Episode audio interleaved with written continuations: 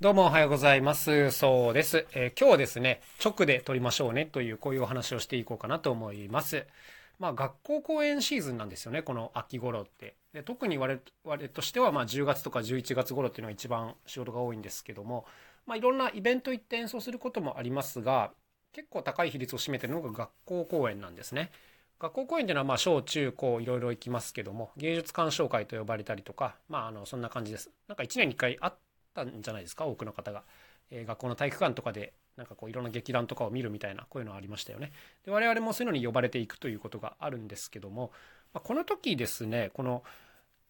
学校公演という仕事は結構特徴があってですねまずまあ、学校の規模によりますけども結構人数が多い学校は単価が大きくなりやすいっていう現実があったりします。まあお金の話して全然いいと思ってるんですけども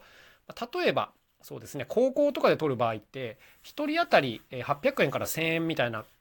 数で計算することが多いですね。で例えば高校なんてこう1000人ぐらいいる学校もあるわけですよ。でじゃあ仮にこう1人当たり1000円で1000人ってなったらまあ100万円ぐらいになりますよね。そうだからあの1日のお仕事で100万円というこういうことがあったりするわけです。で単価としてはやっぱすごく大きいんですよ。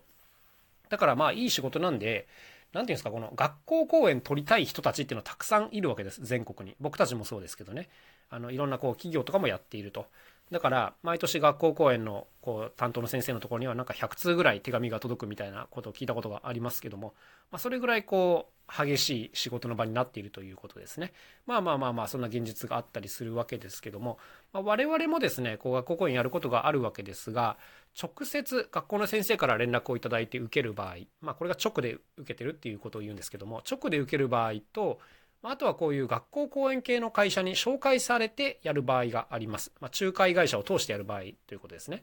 はい。で、まあ、この時ですね、この二通りのやり方があるわけですけども、まあ、やっぱり個人的にはね、直で取れた方がいいよなということを思っていたりします。はい。まあ、これ難しいラインですけどね。あのもちろんこの取ってきてもらって仲介してもらうっていうのもすごくありがたいことではあるんですけどやっぱどうしてもこのギャラが上がりにくいっていうところがあってですねちょっと学校公演って体力的にしんどい現場が多いんですよ。すっごい長い距離をたくさんの機材運んだりとかですね拘束時間がかなり長いとか、まあ、体力的に結構シビアな現場が多くて、まあ、こういう時にあのちゃんとギャラがいい額出てるとあの頑張って働けるんですけどもあんまり出ないとやっぱねちょっと精神的にきついなっていうところがあったりします。はい。まあまあまああの愚痴でもしょうがないですけどね。あの自分たちの力で直で取れるようになりゃいいだけの話なんですけども。はい。まあこういうのがあったりします。でまあここまでは自分たちの話なんですが世の中ですね結構多くの団体まあ多くのそうですねパフォーマーの方が直で取れないっていう現実があるんですよ。これ結構シビアなとこだと思うんですけどね。はい。まあ、学校公演に限らずいろんなイベントとかもそうですが要するにどっかの例えば事務所に所属してその事務所が仕事取ってきてそこからこう割り振られるみたいなこういう仕事のスタイルあるわけです。必ず仲介がいるっていうことですね。で、まあ、個人的にはねあの全然それは否定しないんですけどもただやっぱどうしてもこのギャラの上げるのとか難しいわけですよ。はい、例えば1日5万円でやってたのをもう明日から10万円にしますみたいなことはなかなかやりづらいと。これ直でやってれば簡単にできることなんですけどね。はい。っていうのがあるんですけどじゃあなんで直でやんないのかっていう話がありますけどこれはねまあ難しいですよね事務所とかに所属してるともうマネジメント契約から丸ごと投げてる人の場合なんかはやっぱこれはもう契約上直で取れないっていうのがあったりしますが結構最近多いのは、まあ、委託みたいな感じであの要するに一部管理してもらうっていうのが多いですよね例えばその仲介してもらった仕事だけは、えー、もう面倒ごとはやってもらうと。まあ、その代わりにその手数料としてギャラは何割かになるっていうことですよね。で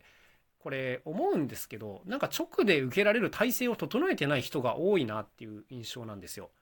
うん、どういうことかっていうと例えばこうイベントの出演依頼が来た時にあの確認事項とかめっちゃあるわけですよ。でこういうのをそもそも何て言うんですかね確認リストを作ってないとかですね、まあ、あとは例えば音楽使う人だったら音響機材を持ってないとか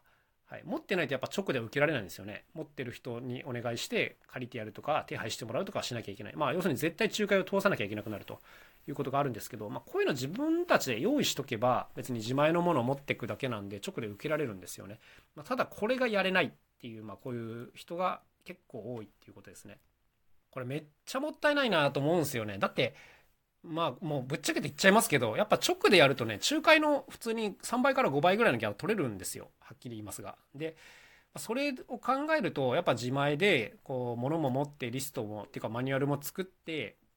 回せるようにしといた方が絶対に将来的にはいいと思うんですけども、まここがねやっぱやらない人多いですよね、まあ、初期投資が高くなるとかめんどくさいとかいろんな理由があるとは思うんですけど、まあ、ここを逃げずにちゃんと整えておくと後々楽になるよというそういうお話でございました。なんか偉そうですいません。というわけで今日はこの辺で終わりにしたいと思います。また明日お会いしましょう。さようなら。そうでした。